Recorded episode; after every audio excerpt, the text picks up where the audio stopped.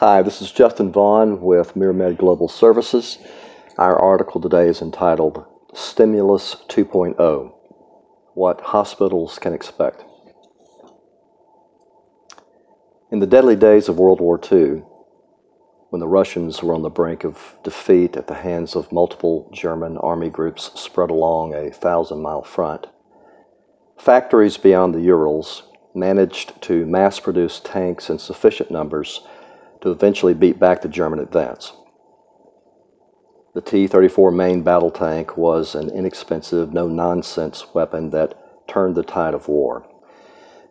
The Russians' ability to churn out so many of these bare bones combat vehicles remains a miracle of modern military history. This section is entitled Round and Round. Sometimes the urgency of a situation demands immediacy over complexity. In the midst of a massive threat, you may not have time to carefully craft a perfect solution, like the Russian tanks. You just want to throw as many resources at the threat as quickly as you can.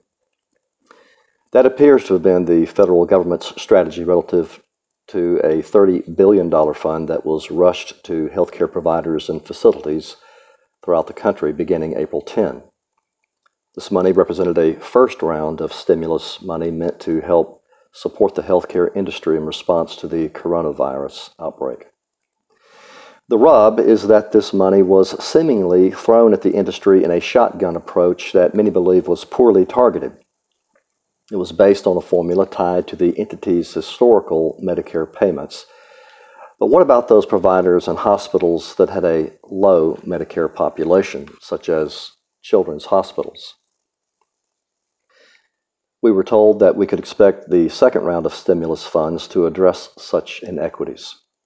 In other words, the second round was to be designed with a bit more selectivity, complexity, and focus. According to one news outlet, quote, the next wave of funding is intended to help providers who missed out on the first round, end quote. But is that really the case?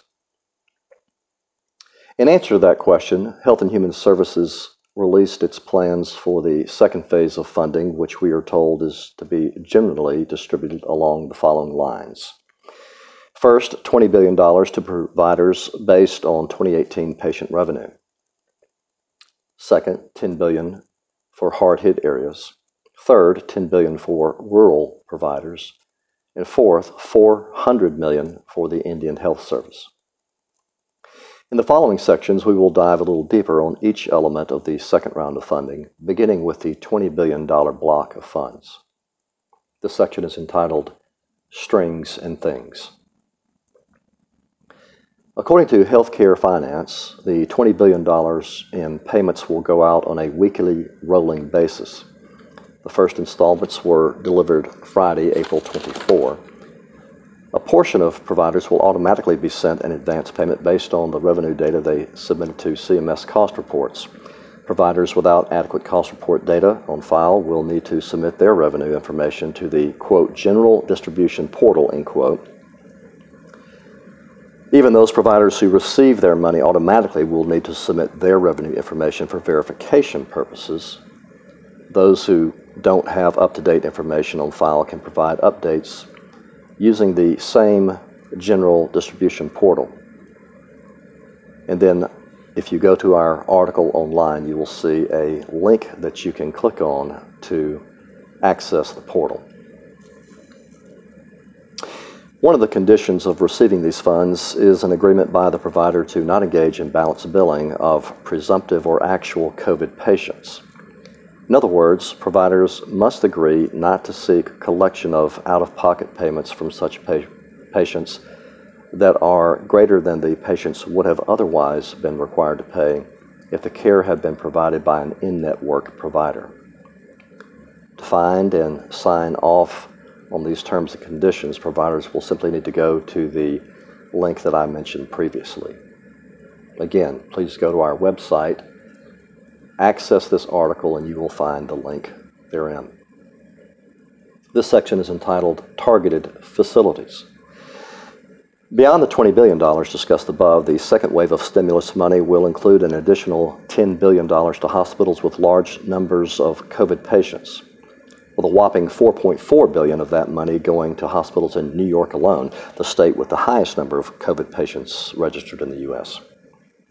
Hospitals have to provide information to the administration using a website that launched April 23. The information required includes sharing the number of patients admitted with either a confirmed or suspected case of COVID. In determining payment levels, HHS will look at which hospitals have the highest number of cases, quote, weighting more heavily toward providers with a significant number of low income patients, in quote, according to Business Insider. Then there is an additional $10 billion that is being set aside for rural healthcare facilities. These funds will be funneled to some 2,000 rural hospitals, including approximately 1,100 rural health clinics and 1,300 freestanding clinics affiliated with these hospitals. Payments are expected to go out as early as this week. They will be distributed on the basis of the facility's operating expenses. Finally, the second round includes an additional $400 million to the Indian Health Service. As with the rural hospitals we just mentioned, the emergency relief funds will be allocated based on operating expenses. Payment amounts have been particularly designed to provide targeted support of telehealth services. These payments are expected to begin rolling out in the next few days. The section is entitled Imperfect but Impactful. While these emergency relief funds to providers and hospitals may not have been perfectly tailored to address the wide ranging needs as some reckon them, many remain thankful that Washington was at least willing to infuse billions, waive rules, and act quickly to address the most debilitating health slash financial crisis we've ever witnessed. Government solutions are not perfect, but they will hopefully prove sufficient to stave off massive bankruptcies in the healthcare sector even as providers and facilities struggle to save lives. MiraMed Global Services is also here to provide support in this time of need. We offer a wide array of specialized services from remote staffing to data capture, auditing, and analytics. Please reach out to us at info at miramedgs.com to see how we can assist your organization during this critical time. Thank you for listening.